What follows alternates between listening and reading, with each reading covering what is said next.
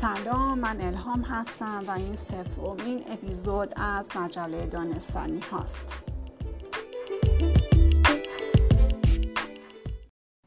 خب همونجوری که از اسم پادکست ما مشخصه اینجا مجله دانستنی هاست.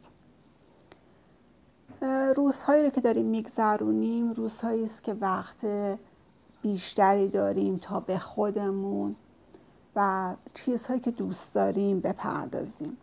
یکی از این چیزها می‌تونه خوندن کتاب باشه. کتاب های زیادی دور بر ما هست. کتاب های روانشناسی کتاب های داستان تاریخی سیاسی. بسته به حال و هوایی که داریم می‌تونیم به همین کتاب ها بپردازیم. اما کتابی که من امروز آوردم تا بهتون معرفی بکنم کتابی هستش که خود من چندین بار این کتاب رو خوندم. نصر بسیار زیبا و شیوایی داره و بسیار قشنگ نوشته شده. این کتاب به قلم رضا استادی است که خودش یه روزنامه نگار بوده. اسم کتاب هیچ وقت نامزد نبودیم و نشر البرز اونو چاپ کرده. این کتاب توسط رضا استادی نوشته شده ولی از زبان یک روزنامه نگار به نام ستاره که در سال 1372 توی یکی از بدترین روزهای زندگیش تصمیم می‌گیره تا خاطراتش رو بنویسه. اون میگه همه آدم ها روزی به دنیا میان و روزی میمیرند. بعضی آرام و بی درد سر زندگی می‌کنن. طوری که شاید خودشان همگاهی حوصلهشان از دست زندگیشان سر برود. در زندگی بعضی دیگر هم هر روز حادثه و اتفاقی تازه رخ می‌دهد. امروز که به گذشته ها فکر می کنم باورم نمی شود همه سختی ها و مشکلاتی که تنها چند تایش می توانست آدم را از پا بیاندازد تحمل کردم.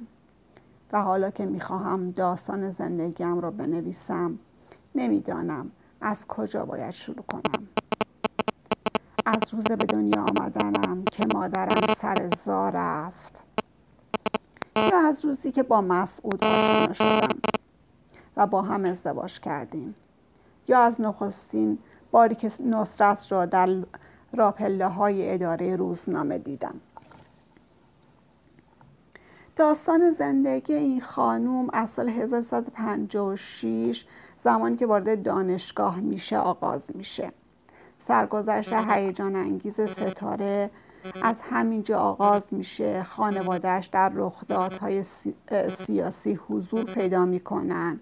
مردهای زیادی به خواستگاریش میآیند و مدتی بعد او نیز فعالیت های اجتماعی سیاسیش را آغاز می کند و در خلال این فعالیت ها به مردانی دل می بندد و مردان بسیاری را شیفته خود می کند هیچ وقت نامزد نبودیم داستان عشقها حسرتها و جاه طلبی های آدم هاست نویسنده در خلال روایت ماجراهای داستان اشارتی هم به وقایع مهم این دوره تاریخی دارد.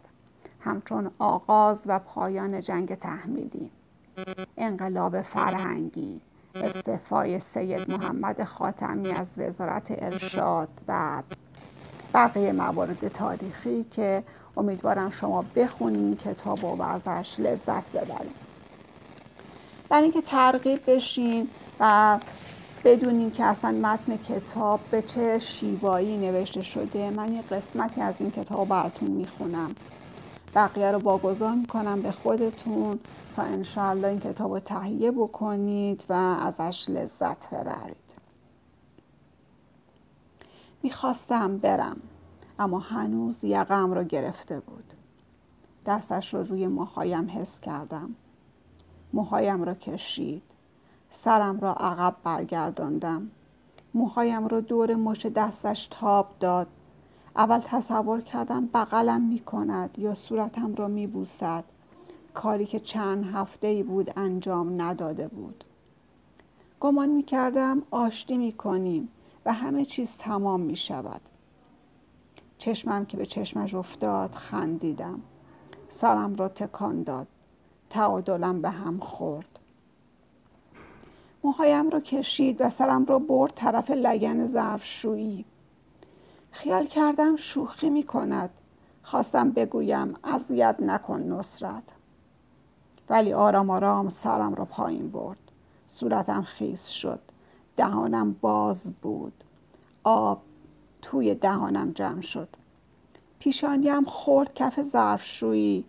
حس می کردم وزن سنگینی روی سینم است. نمی توانستم نفس بکشم. لحظه ای بعد سرم را بالا آورد. اما پیش از آنکه بتوانم نفس بکشم دوباره سرم را کرد زیر آب این بار پیشانیم محکم تر به کف ظرفشویی خورد. سرم انگار می‌خواست بترکد.